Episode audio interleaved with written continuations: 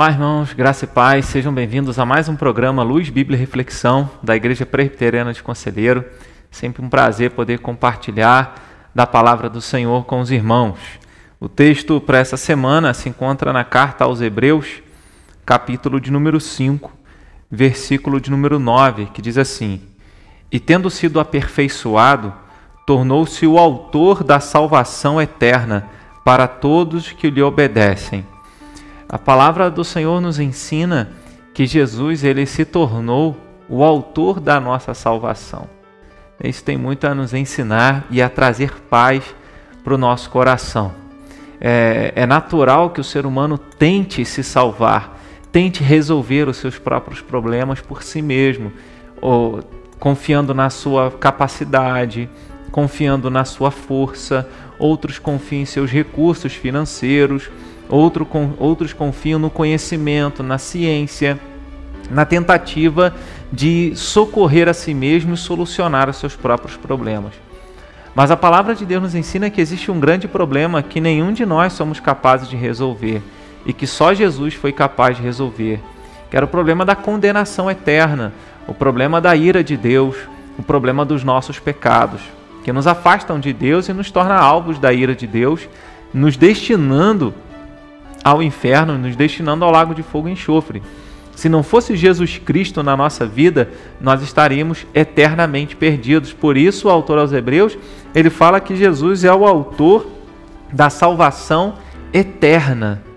Então ele tem uma salvação eterna para cada um de nós.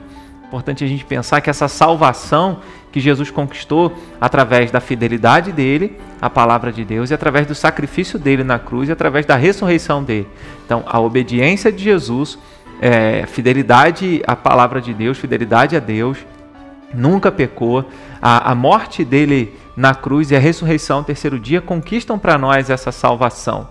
Tanto que, tanto no, aqui no capítulo de número 5, quanto no capítulo de número 2 dessa mesma carta, o autor está falando da obediência de Jesus e do sacrifício dele para conquistar e se tornar o autor da nossa salvação. Ele é o autor da nossa salvação realizada há aproximadamente dois mil anos atrás, na cruz do Calvário, onde ele disse: Está pago, está consumado.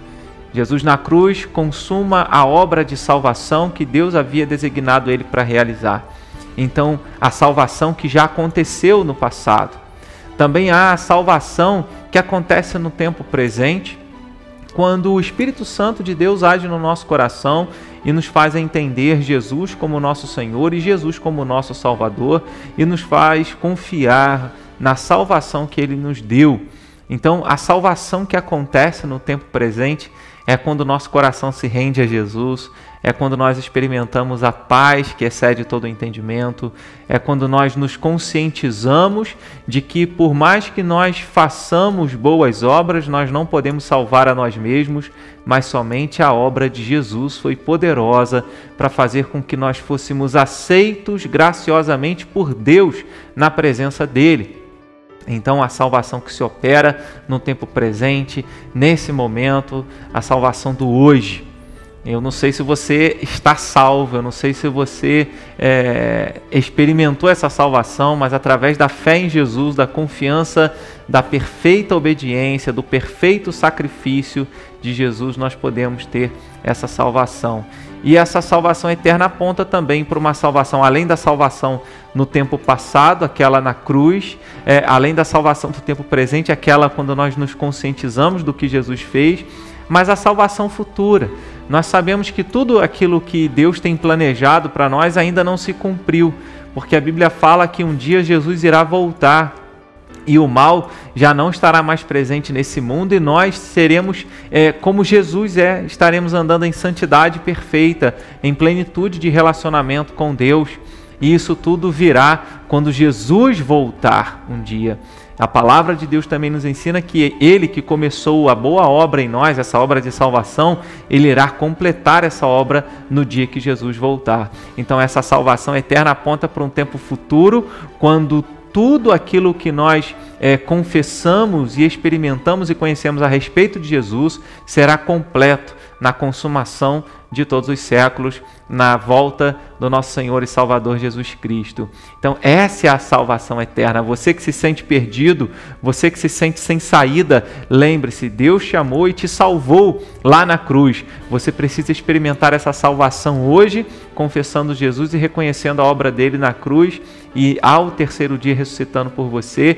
E confie e tenha esperança em seu coração não limite a sua esperança em Deus apenas nas coisas aqui dessa vida, mas confie que existe uma, confie que existe uma salvação que ainda será completa quando Jesus voltar e nós, libertos de toda a maldade, de todo o pecado, estaremos em plenitude de alegria e de comunhão com o nosso Pai Celeste.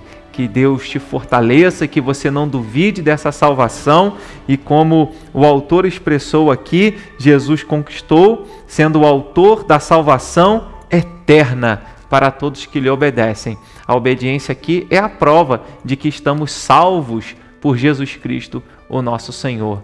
Toda a salvação que qualquer ser humano pode alcançar é uma salvação temporária que diz respeito às coisas materiais aqui desta vida, mas só Jesus Cristo conquistou para nós a salvação eterna. Não olhe na perspectiva aqui desse tempo, olhe na perspectiva eterna e Jesus tem essa salvação para você.